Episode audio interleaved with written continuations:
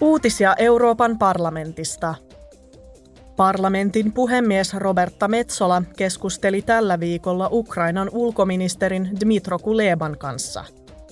Metsola korosti, että parlamentti lupaa saattaa sotarikokset oikeuden eteen ja perustaa erityistuomioistuimen. Hän kertoi myös olevansa tyytyväinen kansainvälisen rikostuomioistuimen pidätysmääräykseen Vladimir Putinista.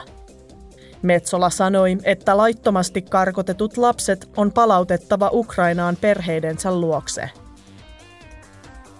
Liikennevaliokunta hyväksyi tällä viikolla päätöslauselmaluonnoksen EU:n uudesta kaupunkiliikenteen kehyksestä.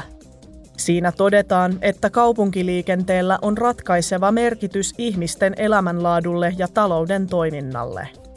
MEPit kannattivat siirtymistä kestäviin liikennemuotoihin, kuten autojen yhteiskäyttöön, julkiseen liikenteeseen, kestävään yksityisliikenteeseen ja pyöräilyyn. Näin voidaan vähentää hiilidioksidipäästöjä ja kaupunkien ruuhkia. Päätöslauselmaluonnoksessa mainitaan myös, että liikenneturvallisuutta on parannettava.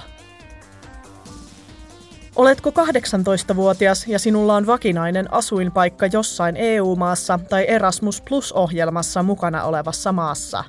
Lähde löytöretkelle Eurooppaan. Hakuaikaa Discover EU-ohjelmaan on tämän kuun loppuun saakka. Valitut hakijat saavat matkakortin.